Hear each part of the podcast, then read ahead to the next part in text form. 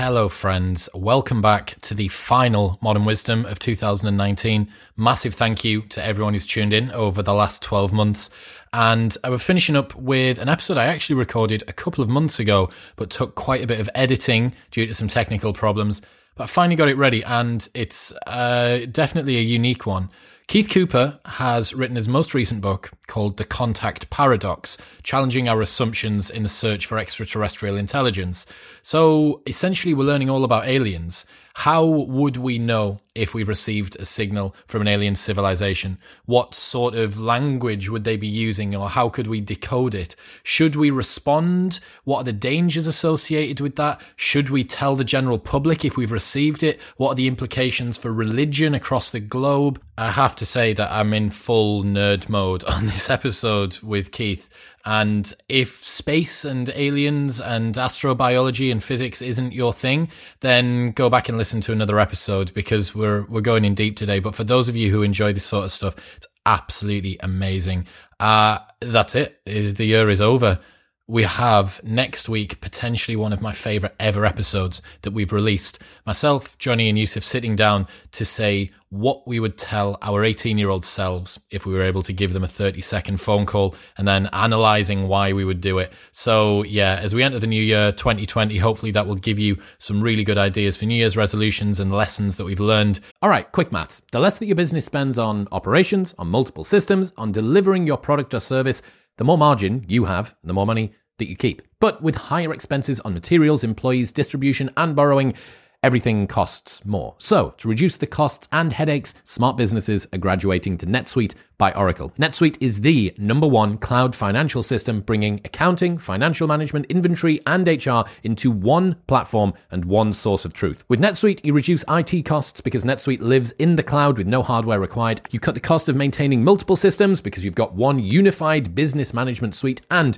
you are improving efficiency by bringing all your business processes into one platform. Over 37,000 companies have already made the move, so do the maths and see how you will profit with NetSuite. Backed by popular popular demand, NetSuite has extended its one of a kind flexible financing program for a few more weeks. Head to netsuite.com slash modern right now. That's netsuite.com slash modern.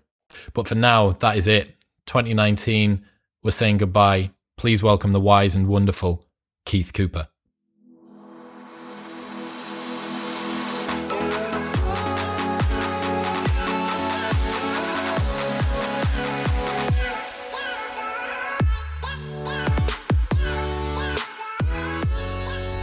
Ladies and gentlemen, welcome back. I'm joined by Keith Cooper. We're currently on planet Earth, but I'm not sure for how much longer. Keith, welcome to the show. Thank you. It's a pleasure to be on, Chris. So, we're talking about the contact paradox today, which is your new book. And it's all about the search for extraterrestrial intelligence and messages from the sky, right? Yes. Okay. And so- and yeah. our attempts to send messages into space as well for extraterrestrial life to hear. That's a, a major part of it as well. I see. Yeah, so it's a conversation, not just us listening. So why why does this book need to be written at the moment? SETI has had, well, SETI, the Search for Extraterrestrial Intelligence, for anybody not familiar with the acronym, it's had a big resurgence recently. Uh, for many years, it was kind of the pariah of the sciences. Um, it didn't get much funding at all. Um, mainstream science didn't really pay much attention. NASA weren't interested in it. And then a couple of years ago, um, Yuri Milner and the Breakthrough Foundation, he's a billionaire philanthropist, um, he donated $100 million to uh, a 10 year SETI project um, using all the big radio telescopes in the world to listen for extraterrestrial signals. And that's given it a real boost. Um, now NASA are starting to get a little bit more interested, and other parties as well. Um, so it's really starting to come into its own and mature as a science. Um, and, and, everybody likes space and aliens. Why was it? I, why was it so up, lambasted in the first place, or why was it sort of looked down on? I think there was a stigma attached. Um, you know, with flying saucers, UFOs. Um, it was around 1960 when Frank Drake did the first SETI radio search. And I think at the time it was too small a project for anybody really to notice. But as time went by, I think people did associate it with with flying saucers and little green men. Mm. Um, and I, I don't know. I mean, NASA, you know, they talk about astrobiology and searching for microbes on Mars and things like that, but they never seem to take it to the next level and, and, and look for more complex life. Mm. Um, so it's, it's a strange kind of thing, especially when you consider how popular, you know, science fiction uh, and aliens and things like that are. That, mm. that the scientific community hasn't really, um, you know, reacted to it in the way that you would expect. Didn't get embraced. But I think that's changing. A, didn't get embraced as a real science. Then it doesn't sound like, and perhaps Hollywood caused that issue in part that because you know there's no there's not many Hollywood blockbusters about microbes in space, like but there's a lot sure. about that, and it might just make people feel like, well, this is us just trying to replicate uh, film in reality. It's a waste of money yeah, when people think of aliens on on you know movies on TV, they think of you know xenomorphs from Aliens or Independence Day, War of the Worlds. You know, aliens coming here to steal our water and our women, which seemed to be a, a common theme in 1950s. Two, two resources that they desperately need. Yeah. yes. Um, so I think you know I think that's in the back of a lot of people's minds when they think of SETI, and hopefully it won't be in the back of a lot of people's minds when they think of my book. I don't want that to put them off. Water and women. Um, yeah. But it's, you know, one of the things that I discovered writing the book is that SETI is as much about us as it is about aliens. We don't know anything about aliens. I know as much about aliens as you or any scientist. Um, but when we when we consider what extraterrestrial life might be like, the only thing we have to go on is life here on Earth and human life. So we're kind of extrapolating from that to explore what alien life might be like. And in doing so, I think we learn a lot about ourselves. There's a phrase I use in the book that the stars are like a mirror. And whenever we look to the stars, we see our own self reflected back. And that's a big theme from the book. It doesn't matter. I mean, I don't know if aliens exist. There may be no life out there. We may be on our own in the universe. But that doesn't, I don't think that devalues the search because we're going to learn about ourselves in the process. And that could be more valuable than anything. Hmm. So you mentioned that we're uh, extrapolating forward how us as a species have developed, how our planet has developed as well. Is that leading to some assumptions in the search for extraterrestrial intelligence which are limiting? I think so. I think so. One of the big ones that I talk about in my book is the nature of altruism. Um, so back in the early days of SETI, and, and, and still I think quite a lot today, there's this idea that aliens are going to be an advanced civilization that are wise and that you know they've grown past war and all that kind of thing um, and that they're going to be altruistic this is the phrase that comes out the aliens are going to be altruistic and it's usually radio astronomers saying this I'm, I'm i'm thinking you don't actually know what altruism means. Altruism doesn't just mean being kind to somebody. Um, in in you know evolutionary biologists and and, and, and you know people studying animals and things in, in nature there are two different kinds of, of altruism. The first kind is kin altruism. Basically you're going to be altruistic to um, your siblings your children your cousins your nieces and nephews because they carry your genes forward so you know when a you know when you know i've got a couple of dogs i take them out into the park they chase squirrels and you hear sometimes hear the squirrels squawking you know it's like a warning there's a dog get out of here they're putting themselves at risk betraying where they are so the dog can find them mm. to save you know their their their siblings carry their genes forward so so that's kin altruism and we certainly don't have any kin with you know extraterrestrial life we don't share any genes with them or anything like that so mm. That's not going to work the other kind of altruism is reciprocal altruism boil it down to i'll do something for you you do something for me and that's how most of us get by in life you, you, know, I mean, of course, we, we, we display pure altruism to an extent, but I don't think it's the most common kind of altruism that humans show. Otherwise, the world would be a much better place. People mm. tend to do things for themselves, for their family, or they do something in return for something else. Um, sadly, and I, I don't see any reason why alien life would react differently. So, if you think that aliens aren't going to bend over backwards on the bottom of their hearts for us when they don't even know us and don't even know we exist for sure, then that changes how you approach SETI because, you know, we're looking for a radio signal from space. You know, these are coming from if, if if any civilization is out there, they're going to be many light years away, and the power they need to transmit a signal not just once, but you know, if you want to stand a good chance of it being detected, you've got to transmit it over and over and over again for years and years and years. That's a lot of power, a lot of resources. So that already starts to make you think, well, how much power are they going to devote to that? How many how many of their resources are they going to devote to you know sending this massive beacon into space that nobody may ever hear? Um, and you know, it could also play into how they're going to react to us when they discover that we exist. Um, you know, this idea again that you know they're going to give us all their knowledge is, I think, um, a bad assumption. Um, it doesn't necessarily mean that they're also going to wipe us out or anything, but I don't know if it's going to be the reaction that we expect. And if we do engage in any kind of contact with them, uh, extended contact, even if it's just radio signals swapped, you know, every few dozen years, you know, the information that they could give us could end up being disruptive to our society. Mm. Um, so I don't think we have to, you know, we shouldn't assume that any alien civilizations that may exist, we shouldn't assume that they have our best interests at heart. It's a total paradigm shift, isn't it? When you talk about this, when you actually think from a first principles perspective about what will happen if first contact is made, like everything there's everything's sort of out. Baby bathwater full works like and you're totally starting afresh. It's really quite terrifying. You mentioned there twice about um, radio signals being the the chosen mode of communication.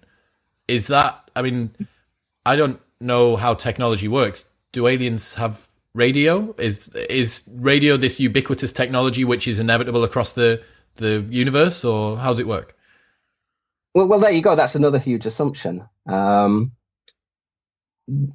the historical reason for, for searching in radio wavelengths is just that radio was a mature technology when we first started doing it. And radio does have some advantages. It's not absorbed by interstellar dust. Um, so it's able to penetrate, penetrate through, you know, the gas and dust clouds and uh, be detectable at longer distances. Um, but it disperses, radio waves disperse. They're not that great in that in that sense, um, and their bit rate isn't as high as something as similar like a laser. That has a much higher bit rate, can transfer a lot more information. But when Frank Drake did the first SETI search in 1960, the laser was just being invented by Charles Townes about 50 miles down the road. And when the laser was invented, you know, other physicists called it a solution without a, a problem. Nobody knew what to do with them. I mean, obviously today that sounds sounds ridiculous because we use them everywhere. Yeah. Um, and now we have lasers that can outshine the sun for you know a nanosecond. Um, and problem with lasers is they do get absorbed by interstellar dust. Um, so you can transmit them, but they, they don't go as far. Um, you could use an infrared laser, which would pass through some of the dust. Um, so I think if we could start SETI again, we'd certainly continue to look, you know, for radio waves. Um, and another rationale for that is that astronomers study the universe in radio waves anyway. So the idea is that alien astronomers are going to want to use that wavelength because that's what we're looking in, and then they might assume mm, that it's we'll more, more extrapolating out, that, isn't it? It's more we did it, yes. therefore we must presume that someone else might. Absolutely, it's Absolutely. so limited. Well, it's both limiting and enabling, isn't it? The fact that it we, is. we have this viewer perspective. Yeah, yeah, and, and you know, if you know there might be a million year old civilization and we're thinking they're still going to be using AM and FM, but we cannot. yeah, but we can only look for what we can detect. You know, maybe they're using some kind of fantastic technology we don't have. Well, we can't detect that. You know, some people have suggested maybe they could transmit using gravitational waves. That's the, you know the the new big frontier in in uh, science, having discovered gravitational waves from merging black holes recently. Um, that's great, but you have to you know manipulate very massive objects to produce gravitational waves. The radio waves seem much more simpler, you know. Mm. Um, uh, neutrinos are another um, possible method, but they don't interact with matter very much, and I'm, I'm, not sure that you could convey as much information as you could with a laser or with radio. So I think lasers and radio are, are, are certainly, you know, the best modes of communication that we should look for at the moment. But of course, you know, maybe using something else. Okay, so that's when we're talking about the kind of technology that aliens might use. How about what would be in that message or how we would decode it. I mean, like if I got an email from someone in Chinese and I wasn't able to use Google Translate, that might as well be from an alien. I have no idea how to use that. So how would we even begin to decode or translate a message? I, I remember once reading a blog post a very, very long time ago about the um, ubiquity of mathematics across the universe, that there are certain things. Uh, I think the number pi was one of them, and perhaps some of the uh, cosmological constants, uh, for instance, gravity, etc., uh, etc. Et there are some of these numbers which will be universal and would be recognizable, perhaps. Does that tie into it, and, and how would we decode a message? Yeah, I mean, that has been mooted um, that perhaps um, aliens will use mathematics as a starting point to establish communication. Um, you know, one plus one equals two, right? You've got that. We'll get more advanced. The trouble is, I, I don't think you can, tran- you know, communicate culture with mathematics, or you know, take us to your leader. I'm not sure you can communicate that in mathematics. Yeah. Um, and I think if we ever did di- discover a signal, I'm not sure we'd ever be able to decode it um, fully anyway. Hmm. That's kind of, I mean, you know, just discovering the signal would be amazing enough. That would tell us that they're out there. Um, and if they're close enough, we could send a reply and, and maybe we could kind of figure something out uh, in terms of communication. Um, but one of the big stumbling points, I think, is going to be culture. And, you know, we, even in human language, there is, you know, there are cultural idioms in there that we don't even realize we're using, what and like? to an alien, just be meaningless. Well, I don't. Was it, was it the film Mars Attacks where the Martians mistook applause as, as some kind of insult or something? I, I, I can't remember. okay. But, but, but think, just just stupid things like that. But yeah. you know, that you know, you made the the analogy of receiving an email from somebody in China you can't understand. Now, if you met that person from China, you might still not be able to understand their language, but you'd understand what a smile meant, mm-hmm, mm-hmm. Or, or, a wave, or if they were frowning. So we have that kind of commonality, but which we would not have with with extraterrestrial intelligence. Um, the other thing, um, this was really cool that I talk about in, in, in my book, is something um, these two things called Shannon entropy and Zipf's law, and it's all about the complexity of language. Um, and you know, we might find that extraterrestrials have a far more complex language than we do. And what I mean by that is I, I give the example of okay, so let me see if I can find it in the book. Bear with me a moment. Okay, so I make this analogy um, with a, a, gorilla. There was a captive gorilla called Coco, um, and she died recently. I think she got to about the age of 46. But it was remarkable because with her um, trainer, I guess, um, she was, you know, able to learn up to a thousand words in sign language, but certain concepts she had difficulty with. So, if you said to her that um, you're going to take her for a walk tomorrow, she would understand what tomorrow means. But if you told her that it was raining yesterday, she'd understand that would mean in the past. But if you mix the, ten- the um, past and future tenses, so if you said we would have finished lunch by this time tomorrow, she wouldn't understand that mix of tenses. Now, imagine if aliens had such a complex language that we couldn't understand it the same way Coco couldn't understand that same mixing of past and future tenses. Mm-hmm. Maybe to correspond with, you know, an extraterrestrial life form so advanced. Um, they may, you know, they might not even be biological. They could be machines. Mm-hmm. You know, they might have their own machine lo- language. And you know, again, how would we even know how to communicate with with a machine life form like that when we don't have anything like that here on Earth? Um, there's just so many you know unknowns. Um, science fiction, I think, you know, the best science fiction touches on some of these, but you know, I, I don't think we can say what it's going to be like until it happens. We'll cross that bridge when we get there, but it's it's not going to be as easy as in Star Trek and you know, hailing frequencies open and um, yeah. universal transfer it, it, it just seems there's so many open loops and open doors and potentials. What would be said? How would you then translate it? What's the medium that it's going to be broadcast on? Um, but there's certain things that we can talk about with a fair bit of certainty. And one of those would be how could we respond? And then, well, first off, should we respond? Like if we receive a message, as we've already identified, we don't know how friendly or altruistic this civilization is. Uh, the presumption, I think, is that because the universe, the universe's age compared with the age of humanity as a civilization is quite long. So I think the presumption is that we're not likely to be the most advanced civilization if there are others out there. That's am I correct there? Yeah. Yeah, that's correct. There's been billions of years for other species to evolve. Mm-hmm. Intelligence and mind has been around, you know, modern humans for what, 12,000 years, modern human civilization is nothing. So the chances are that they're going to be much, much older than we are. Mm-hmm. Um, mm-hmm. So, and if they are technological, then you yeah. then correspondingly expect them to be technologically more advanced as well. I get that. So we've got that. We presume that this is going to be some more advanced civilization. We receive, let's say that we receive this this message First off, if you were, let's say it goes to SETI as well, because it could just be like some guy, I guess, but they're the people who have the resources, I suppose, to be looking for this. Firstly, should SETI tell, should that be publicized?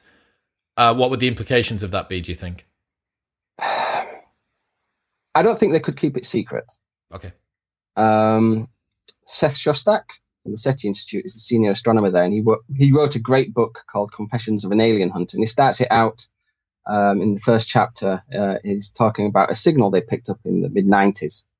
And they were up all night trying to figure out what the signal is and thought, this, this could be it. This could be it. Mm. And all of a sudden, he gets a phone call from a journalist in New York asking about this signal. It's like, who told you? You know, we, nobody outside this building knows. And somehow it had got back to him. Oh, and God. And that was, and it turned out to be a, an orbiting satellite. Um, so it wasn't aliens. So I, I just, you know, I don't think that they would be able to keep it secret. First of all, it's not like a, a top secret government, you know, project. These are just citizen, you know, civilian scientists. Yeah. Um, it, it will get out. People talk. Um, a bigger question is should they divulge the coordinates from where they detected the signal? Again, that's going to be difficult because if you detect a signal, you want to be sure you're right. So you have to share the coordinates there. So again, I don't think you can keep that secret. Um, in SETI, in the SETI community, there. See, one of the things I love about being a science journalist is, is when I find scientists arguing.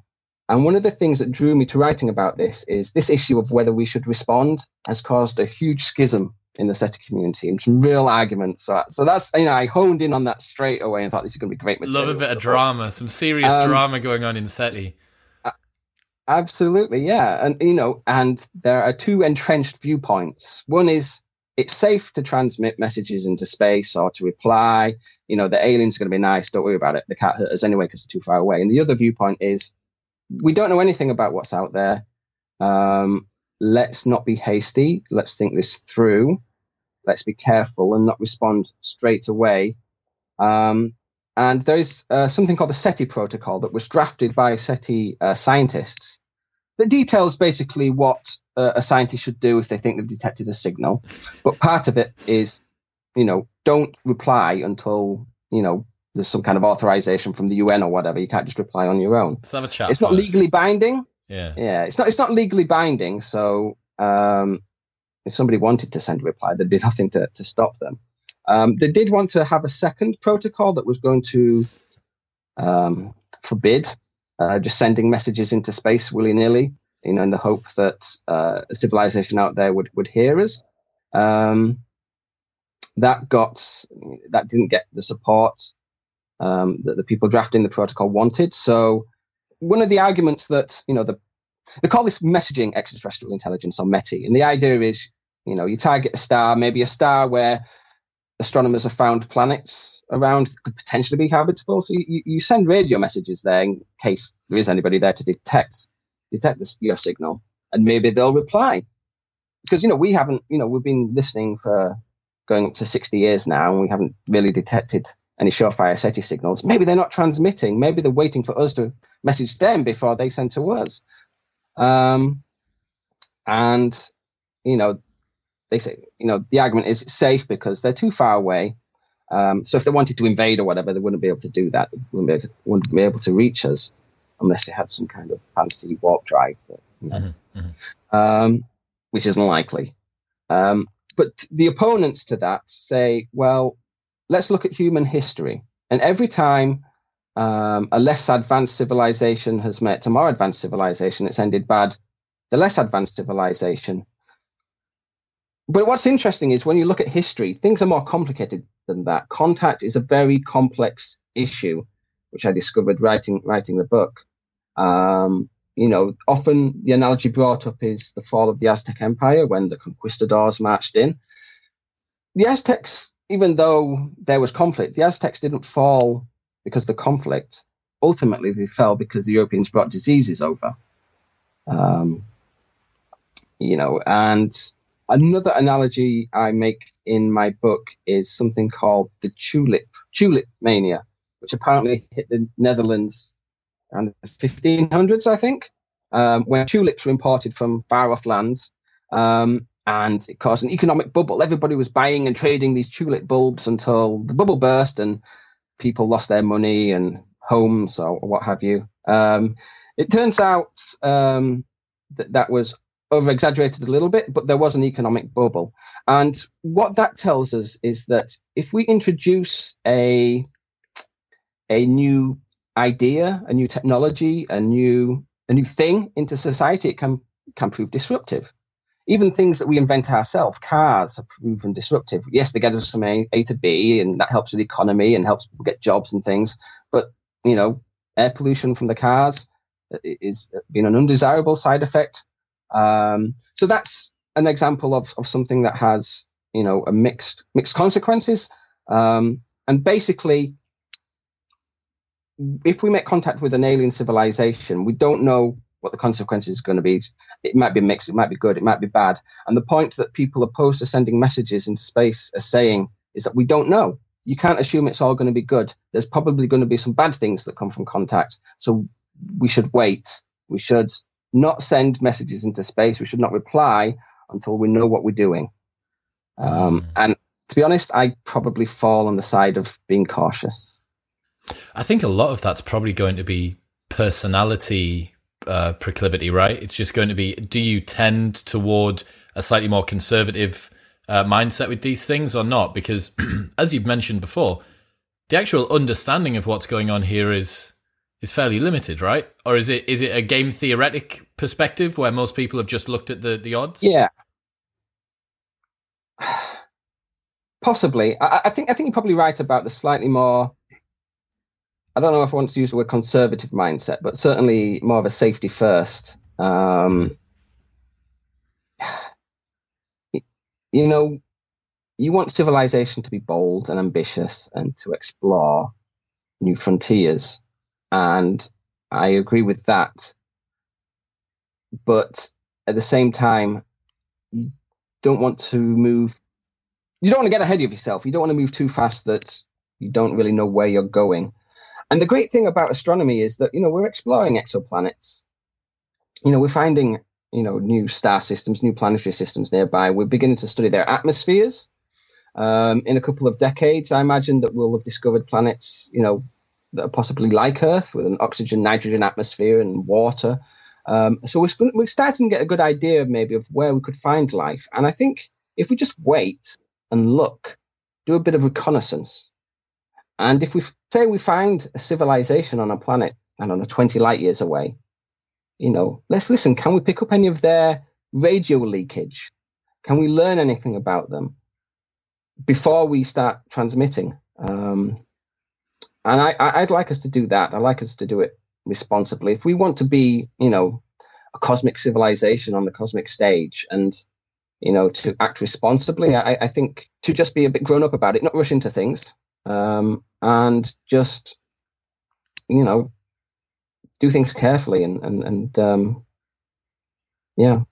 I suppose the bias that we all have if we're not if we're not Professor Nick Bostrom or someone else who's able to look at uh, existential catastrophes with a very very um, unbiased view, The issue is that we think within our own lifetimes as timescales, right? Or perhaps within hundreds of years as timescales. But if you decide to reply to a signal and that leads to a complete collapse of human civilization, that that is not a decision to be rushed. Like that's a decision to take millennia over. That's a decision that takes ten thousand years. And why not? Because if the, the consequence of getting it wrong is so great, it, it's asymmetric, right? There's a bottomless downside, but yeah. a limited upside. Upside is maybe we get some cool information and get to meet some aliens. Downside is everyone dies. Yeah, I, mean, I don't know. You know, I, would be cautious of saying that would be the ultimate conclusion that everybody's going, everybody would die. But and, and long, t- you see, long term, it might be that contact is going to be great, but it might be short time. It could end up being disruptive. Um, you know, maybe, you know, maybe aliens have a religion that supersedes the religions here on Earth, and is that going to what's that going to do to human religions? And that could cause disruption. So it's that kind of level of disruption I'm talking about, rather than kind of invasion or I don't know any kind of A for Andromeda scenario. If anybody's seen that old science fiction series, basically, for anybody who doesn't know, it was written by Fred Hoyle, the astrophysicist, uh, in the 1960s, and uh, it depicts scientists detecting a signal from another planet, and it carries instructions to build a computer. And you know, there's a big debate: should we build this? Is it going to take us over, or is it here to help us? Turns out it's here to take us over, and they stop us. Of course, it is. Um, on the other hand, yeah. on the other hand, you've got Carl Sagan's contact, where the signal was to build an apparatus. You know, again, what's it going to do? Well, it was to transport humans to them so they could introduce themselves and, and say hi. Um, so they're kind of like the two extremes, and I think contact is going to be somewhere in the middle. I think with both good and bad, and uh, we don't know how we're going to react. We don't know how they're going to react. Um, we may not even be able to understand them. They may not even care about us. There's so many permutations, um, and it's just fascinating to think about it. It really is. I, I, I did a podcast with uh, Robin Hanson about the elephant in the brain, not about his The Great Filter, but I did want to discuss that about the fact that the silence from the stars at the moment lends us toward thinking that nothing is out there, or at least there's no proof that anything is out there yet. And the great filter is a hypothesis that's been put forward by Robin. I wondered if you might be able to explain that and then and then give your views on it. I'd love to hear that. Yeah, so the great filter is this idea that somewhere in the evolution of life, of all life, there is something that is like, it's like when a, I think Iain M. Banks described it as when a sentence meets a full stop. the end. Um, so, you know, maybe the great filter is something uh, that happens early in um, the evolution of life. Maybe it is. Maybe it is the origin of life in the first place. Maybe life is so rare um, that it's just a huge fluke that it happened here on Earth. Maybe it's the jump from single celled life to complex life that is so difficult that hardly any planet develop life, complex life. Um, maybe it is the jump from, you know, dolphins to technological life. Um, somewhere along the, the, theory is that somewhere along the line there is something that stops life in its tracks. Um, we don't know whether it's in our past and we've just managed to sneak through, or we don't know if it's waiting for us in the future.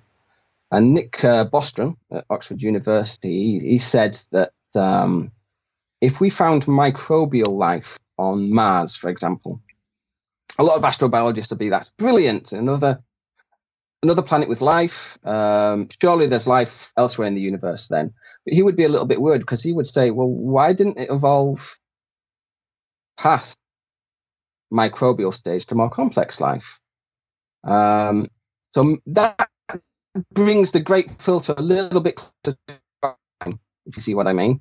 Um, it's, and, you know, maybe it is something like uh, an asteroid strike or a supernovae or, you know, climate change that, that inevitably brings a civilization to its knees. And that would be why we don't detect anyone because they've all died out. Mm. Uh, I don't know. See, I view all these things, you know, all these potential obstacles, whether it's nuclear war or climate uh, crisis or asteroid strikes or disease or, or, whatever, all these things that could cause the collapse of civilization. To me, I, I view them as challenges for for civilization, for society to overcome.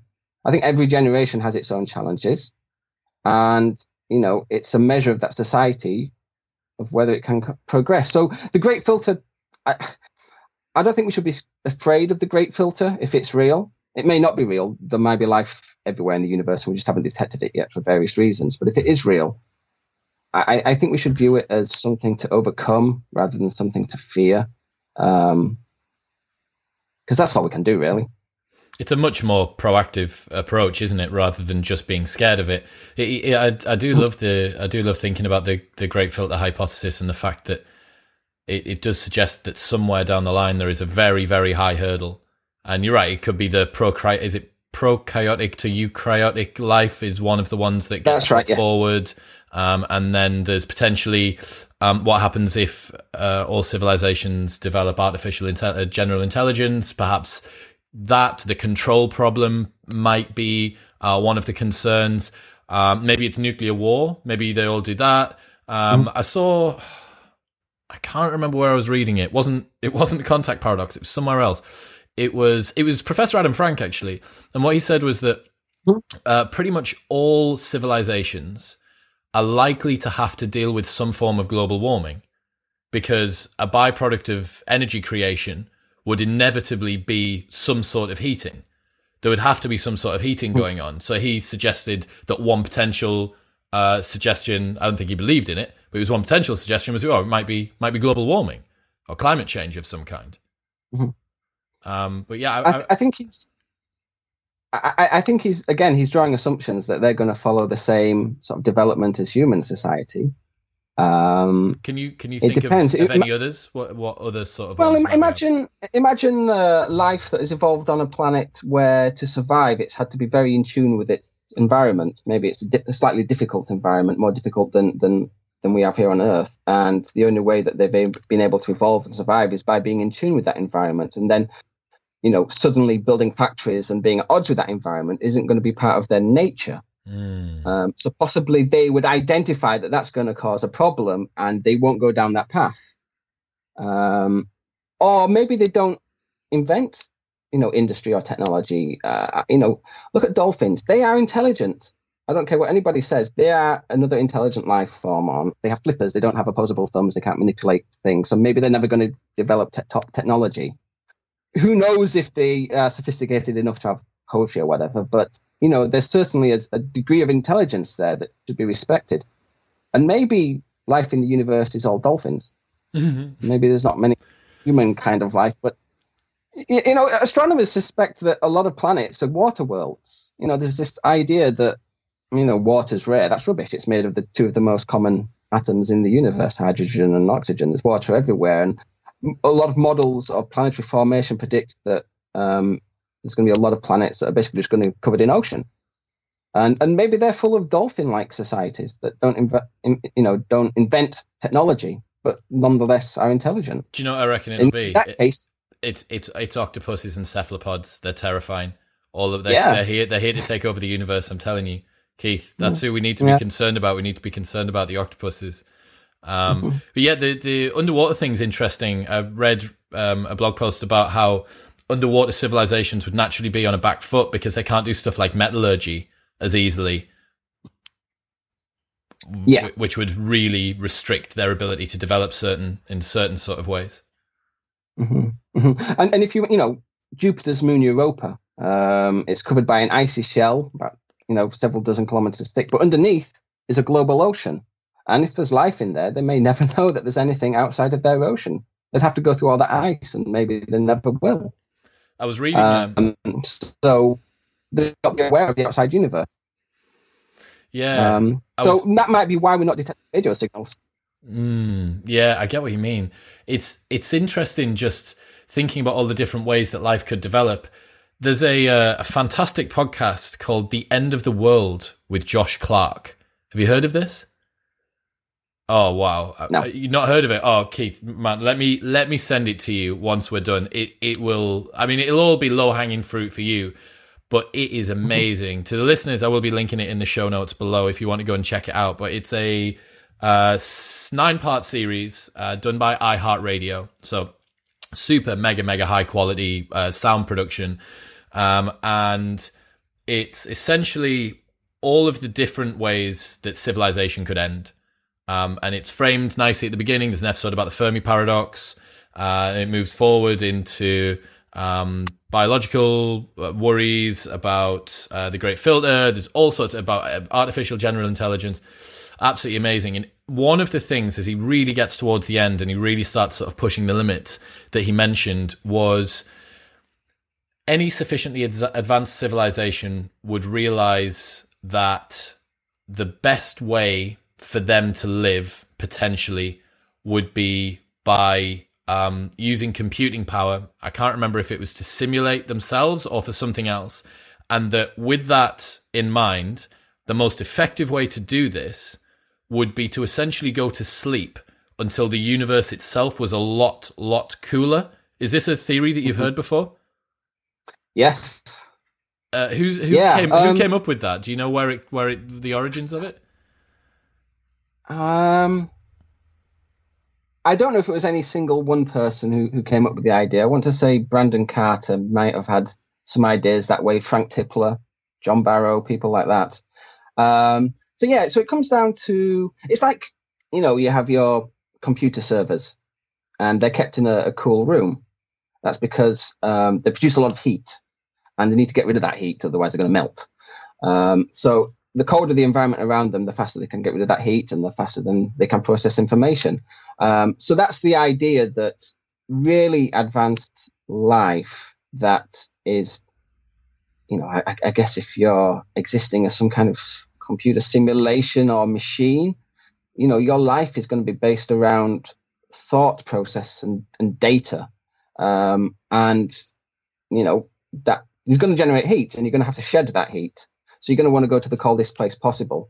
Um, some people have suggested that if there's intelligent life out there now, it may have gone to the edge of the galaxy, the Milky Way galaxy, because uh, that's you know space is going to be colder out in intergalactic uh, space, and they're going to be able to run their giant computer How, computers. how much colder? Are we talking like tiny, tiny fractions of a degree? I don't know, to be honest. But not, Um, it's not much. It's not much. It's not the difference from going like from a hot No, bath to it- a cold shower, surely. I, th- I think. I mean, obviously, in, in um, out in intergalactic space, there's you- you're far away from all the stars. Um, I imagine it's probably pretty close to absolute zero, um, and that's great for for any you know kind of advanced computing life um, that needs to to um, get rid of the heat from its own processing of its own thoughts. Um, and the idea of, of you know going to sleep now is because you know the universe at the moment is hot. There's stars and accretion disks around black holes and supernovae. There's all kinds of radiation. You know, in the far, far, far future, when protons have decayed and galaxies are disintegrated, and there's nothing left but just a soup of photons that, you know, the temperatures equalize and everything is just, you know, almost absolute zero. You can't get colder than that. And um, whether life could survive in those circumstances, I, I don't know um, you know, reading a lot of Stephen Baxter science fiction novels, you know, often his advanced aliens are like that. Um, but again, that, you know, that's extrapolating from how we perceive life is going to develop in the future and, and what its motivations are going to be. And we don't know.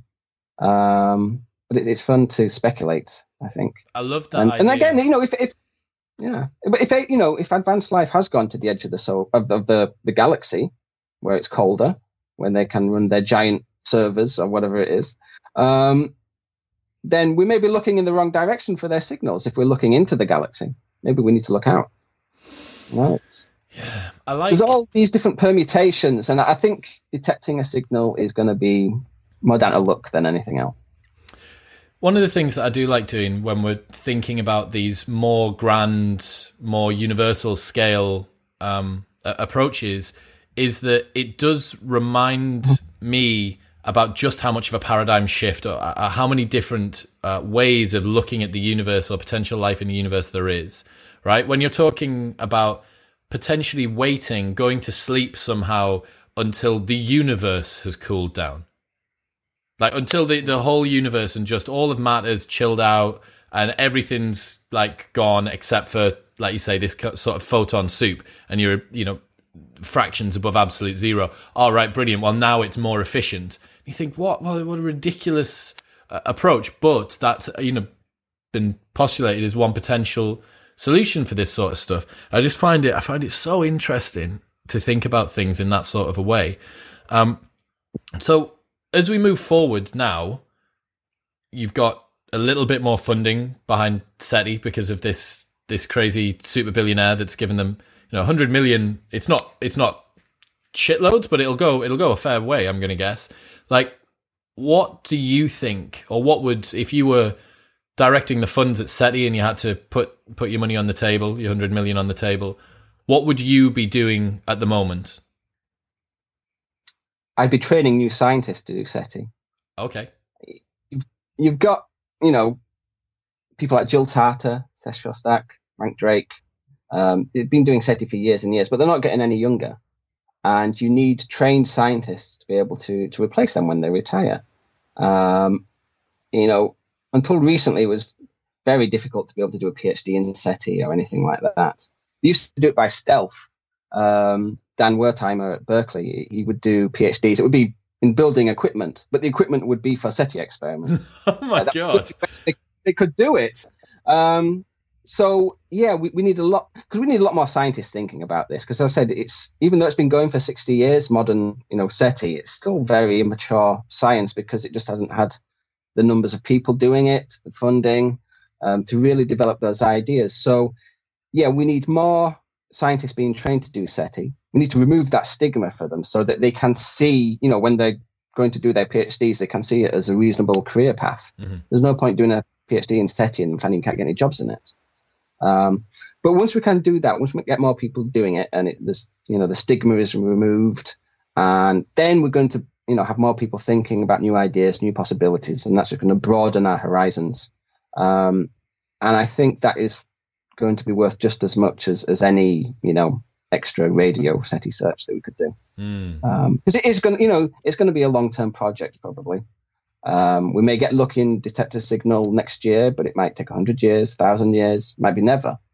Um, hopefully, I think um, Seth Shostak always says that um, you know, he alludes to Moore's law, which is this um, law that you know seems to be holding so far. Number of transistors on a circuit doubles every couple of years, uh, which increases your computing power uh, and enables you to process much more data faster and, and possibly find signals faster. And um, that's speeding things up.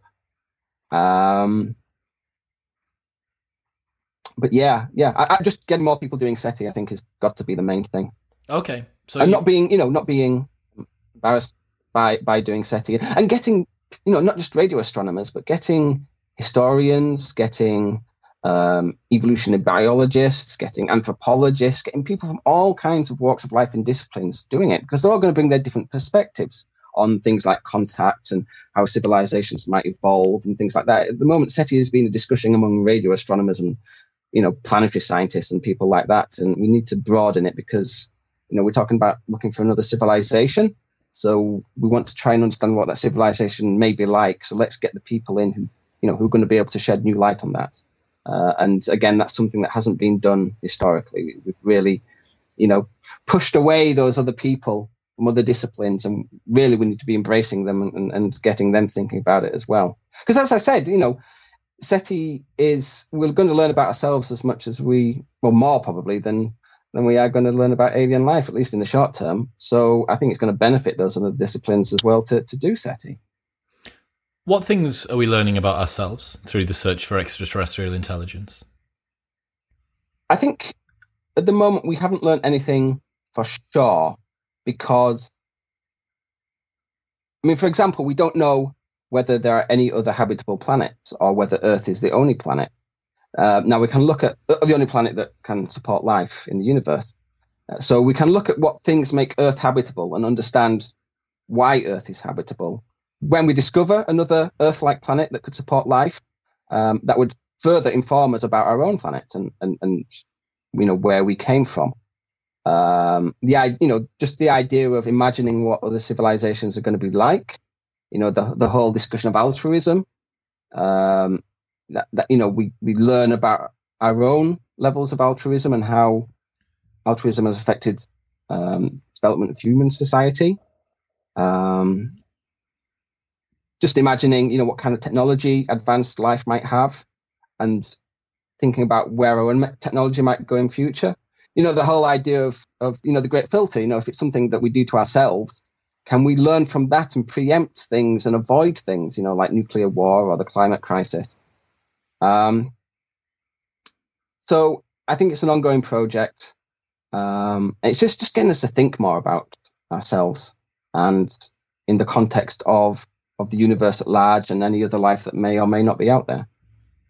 Yeah, I, I, like I say, one of the things that really does fascinate me, and I, I absolutely love to do, as the this kind of uh, thinking comes about, is trying to take that total first principles, back to basics, look at human civilization on a you know interstellar, universal scale. Exactly what is it that we're taking for granted, and what are the sort of assumptions and, and bits and pieces like that. One thing I want to say about that is I worked on the book for 10 years. Um, wow. And I've had two agents. It got rejected by about three dozen publishers. Um, and eventually I found a home for it with, with Bloomsbury and Jim Martin, the commissioning editor there, was very kind to, to take a risk on it and, and, and to accept it. Um, but it is a lesson that, you know, if at first you don't succeed, just keep trying. Trying three dozen more times. yeah, there were times when I thought this was never going to happen. My my agent got rid of me because they just weren't getting anywhere with it. So it's like get rid of him.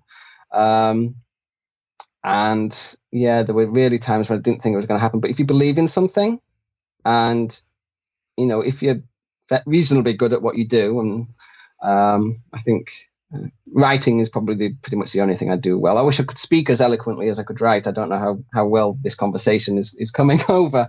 Um, but yeah, it's certainly a testament to perseverance, I think. So, and and hopefully, you know, other people who have, want to write a book and have an idea and, and, and can write a little bit, um, hopefully that would give them hope that if you know they don't first find a publisher for it, just keep trying because there will be a hmm. publisher out there eventually for you. Man, Yeah, I mean, you've, you know, you've, it's not like you've landed with with someone. This is Bloomsbury's Premier League.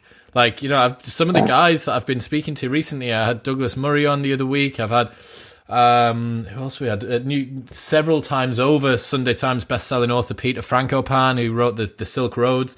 So you know you're you're swimming in some, as as I would say on this podcast, you are swimming in some big-dicked waters. Um, and it's a it's a really nice thing to hear, especially considering that a lot of people look at kind of science and physicists as quite cold and calculating. It's nice to have something that sort of humanizes the process of writing this. And if it's taken ten years, then man, I think I honestly think it's worth it. it it's so, like I say, it is crazy dense. It, it reads very well. So yeah, I, I couldn't I couldn't recommend it more. Any of the people that have listened to this, any of the listeners, you know where to go. It will be linked in the show notes below. And obviously, if you follow the link to Amazon on there, you will be supporting this podcast at no extra cost to yourself. But for now, Keith, I'm going to let you go, man. Thank you so much for today's conversation. It's been it's been awesome. Thank you. It's been a pleasure.